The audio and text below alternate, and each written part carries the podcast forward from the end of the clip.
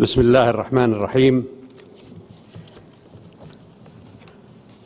Mr. Bosch and Dr. Anthony, thank you for inviting me once more uh, to attend this uniquely remarkable conference that has become the most attended collection of people who are interested in promoting Arab US relations.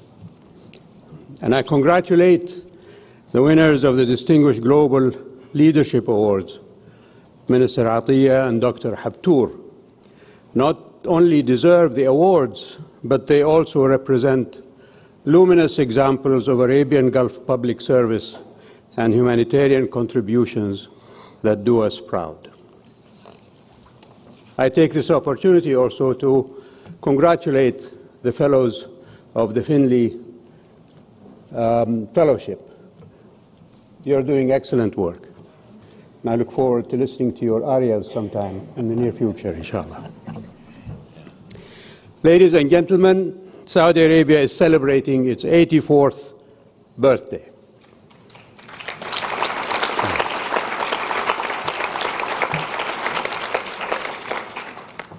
Since 1932, when the union between the Sultanate of Najd and its dependencies joined the Kingdom of the Hijaz to become the Kingdom of Saudi Arabia, many so called experts and pundits predicted its imminent downfall. And as you can see, their prophetic capabilities have proved to be short of the mark.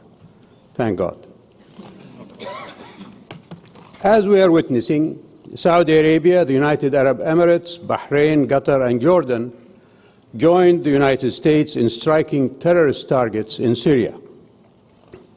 The kingdom has been calling for cooperation against these terrorists since they first appeared in Syria three years ago. Then they were few, and the predominant resistant group opposing the murderous regime of Bashar al Assad were the nationalist, moderate, and inclusive opposition, composed of all of the various components of Syrian society. I remind you of what I stated to American audiences since September 2011. In Syria, a society now sits on the brink of an abyss of nightmarish internecine warfare, which could spill into Lebanon, Turkey, and Iraq. I went on to say, finally, when it comes to difficulties facing our region, one must still admit that terrorism remains an important threat. But it is not just Al Qaeda that continues to plot against us. There are also various emerging and re emerging non state actors who are moving in to take advantage of power vacuums created by shifting political dynamics with governance in Libya, Yemen, Tunis, Egypt, and Syria in such tenuous conditions, the perfect conditions for terrorist cells to take root and conduct desperate, evil, and anarchical acts are created. In October of the same year, 2011, and addressing this gathering, I said, In Syria, we see a situation where the bloodshed still continues. And in spite of the efforts, whether by individual leaders like King Abdullah of Saudi Arabia, or the Arab League, or the international community, nonetheless, the government of Syria seems to be bent on continuing its merciless and bloody attack on its people. In November of that year, addressing the World Affairs Council here in Washington, I said, The Middle East has entered a phase of profound transition with governments crumbling, new social forces emerging, partnerships realigning, and international tensions, some quite old, some fairly recent, mounting and requiring reassessments from all policy angles. In April 2013, at Harvard's Kennedy School, I said, We will continue to do all we can by ourselves and through the Arab League and the United Nations to bring stability to Syria by acting on our principles peace, cooperation, and progress. Along with diplomacy, there must be a level playing field between the combatants on the ground. Bashar's military superiority is what is prolonging the conflict. Supplying the defensive weapons needed by the Syrian people to defend themselves is what will bring the political settlement. By now, we all know who are the good guys from the bad guns. And supplying them with the weaponry will raise their prestige and give them credence with their people. Dilly dallying is what allowed Jabhat al Nusra and other extremists to enter the fray, not the will or wish of the Syrian people.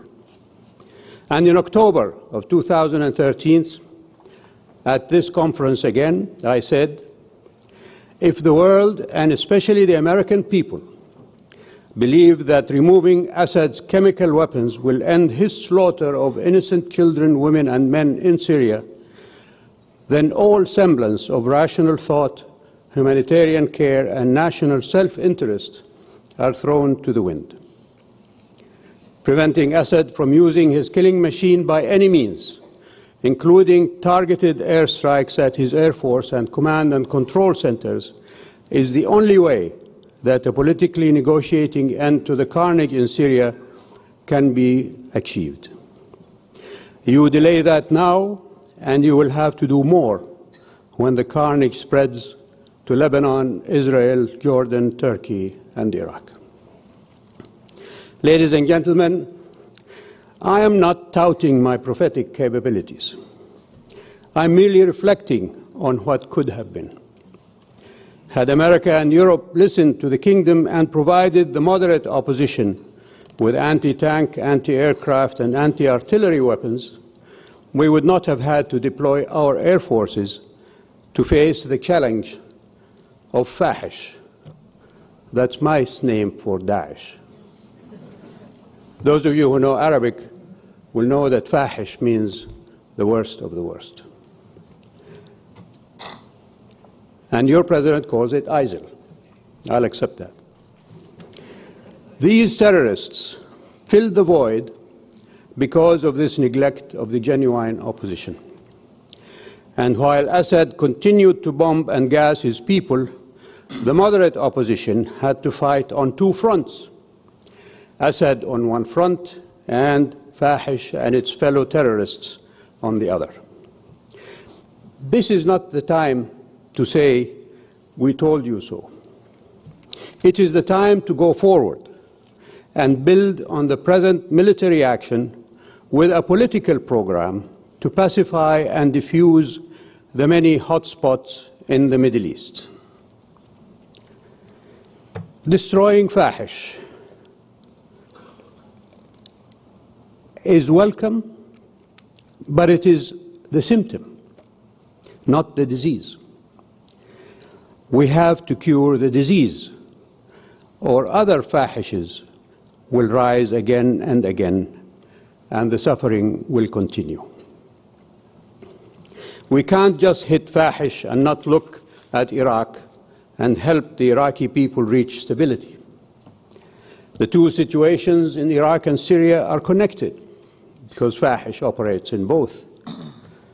Another similarity was that in Iraq, the former Prime Minister Maliki, who had enjoyed the support, ironically, of both the United States and Iran, marginalized and oppressed the Sunni minority, driving them to lend support to Fahish when it appeared on their doorsteps.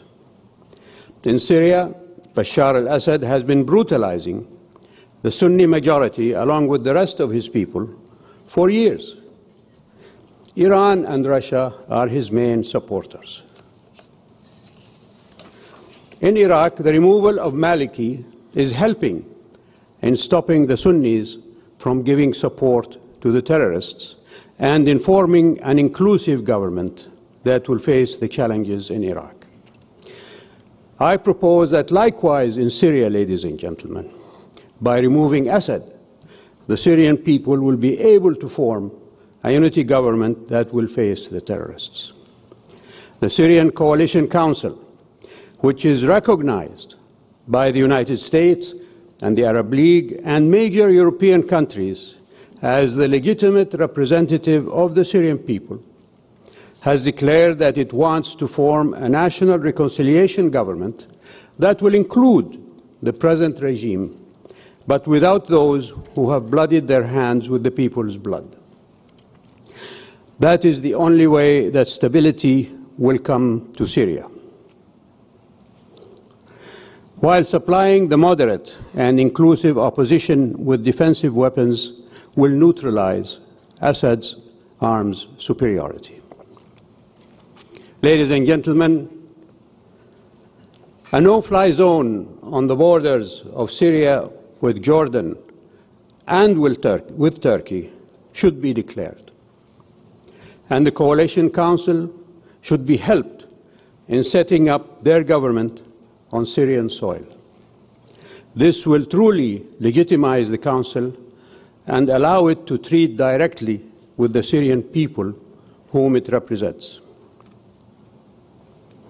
In Egypt, President Sisi, having been elected by the people under a constitution that guarantees political plurality and guarantees the protection of religious minorities, is working hard to fix Egypt's much abused economy by taking the difficult decisions that affect the lives of all Egyptians,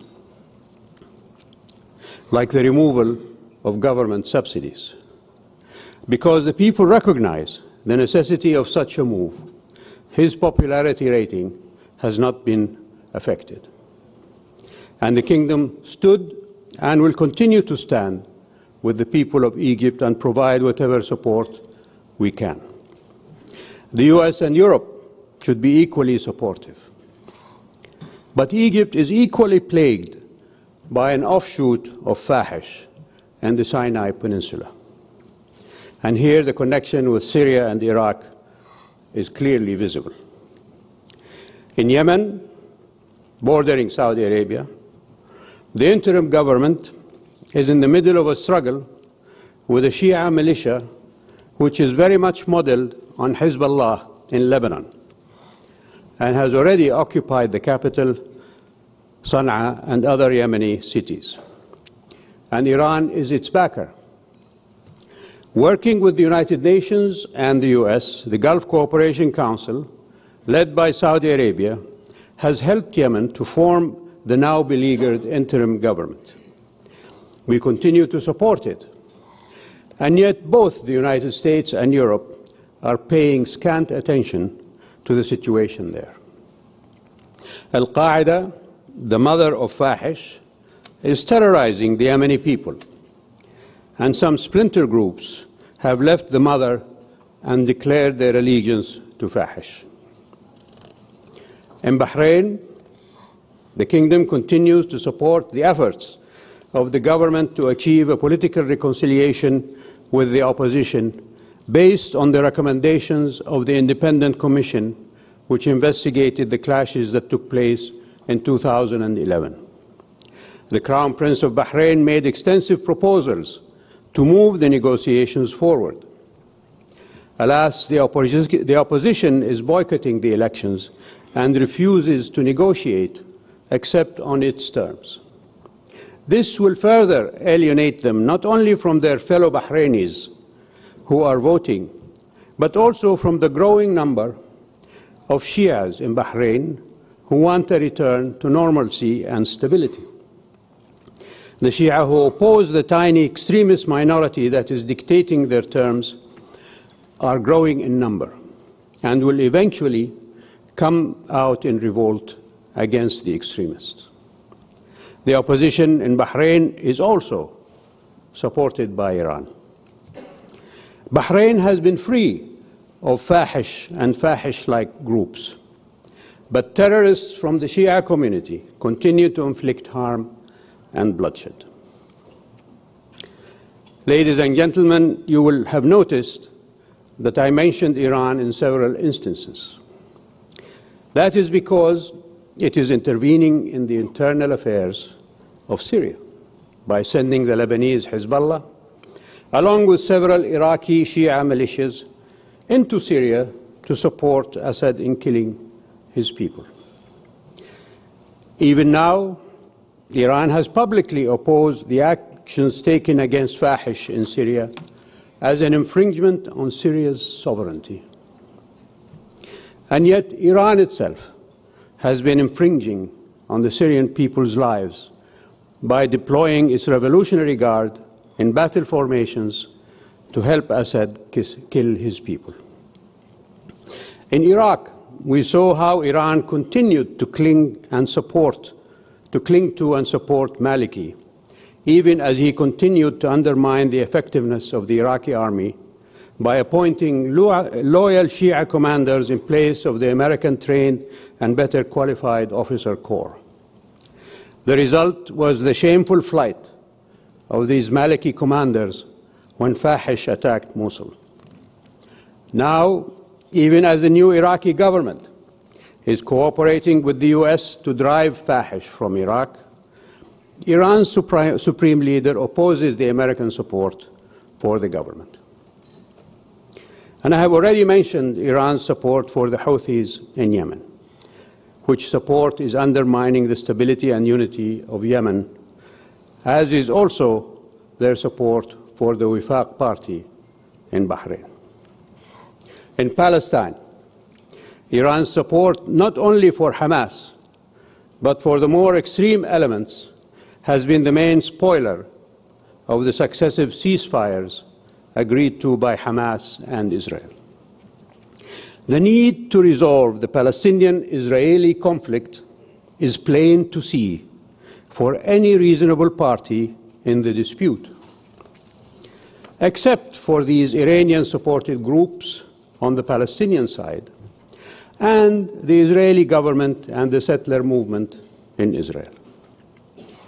The fact that all of the extremist terrorist groups operating in these countries use the plight of the Palestinian people under Israeli occupation to justify their terrorist activity should convince even the die-hard supporters of Mr. Netanyahu that as long as Israel oppresses the Palestinian people and denies them their right to see to a nation and an identity, we will continue to see the rise of terrorist groups even as we work to destroy Fahish. We will also see Iran interfering in Arab affairs and posing as the supporters of the Palestinian people against the unjust and brutal Israeli occupation of Palestine.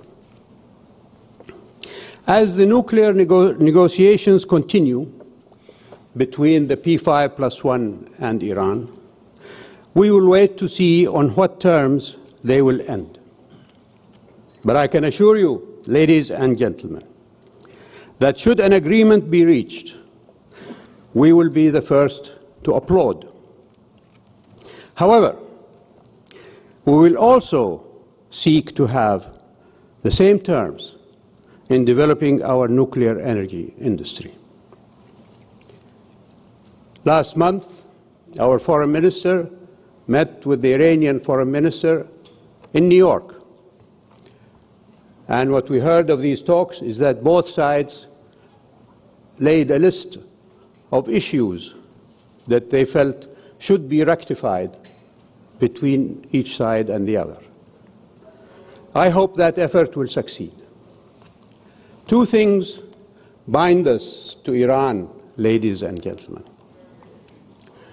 geography and Islam. And it is a pity that the nearness of the geography and the sharing of this wonderful religion has not yet been capable of bringing Iran to extend the hand of friendship to the Arab world, and as Iran sees it, vice versa.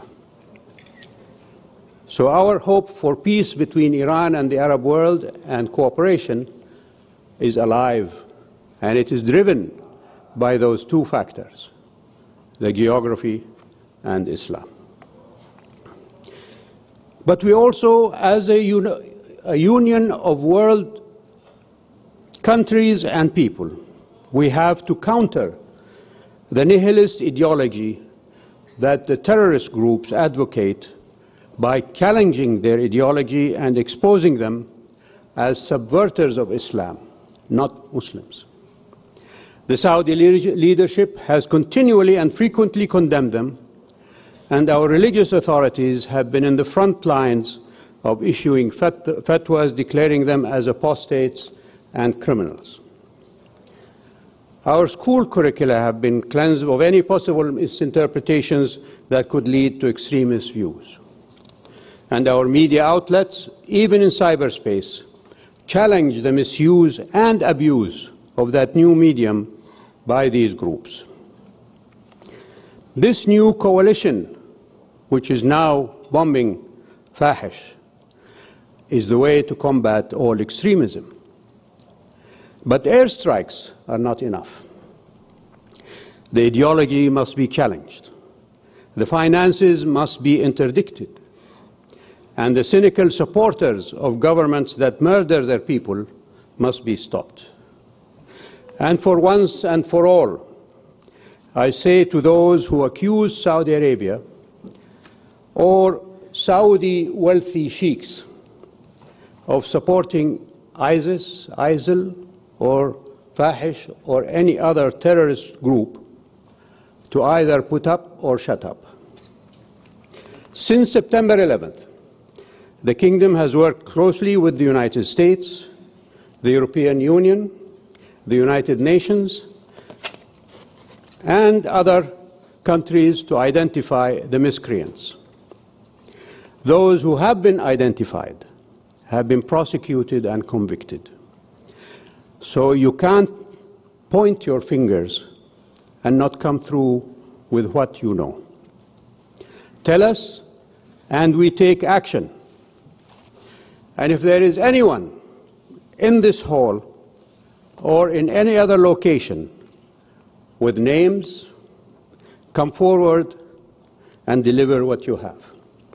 But do not wag your fingers at us. Until today, ladies and gentlemen, the International Counterterrorism Center at the United Nations, which the Kingdom first proposed back in 2005 and has been financing with millions of dollars, has done nothing to fulfill its goals. It should be sharing intelligence from the whole world on terrorists and their whereabouts. It should be sharing know how and expertise with countries that lack both. It should be financing countries that don't have financial resources to beef up their counterterrorism methods. On all these counts, it fails the test.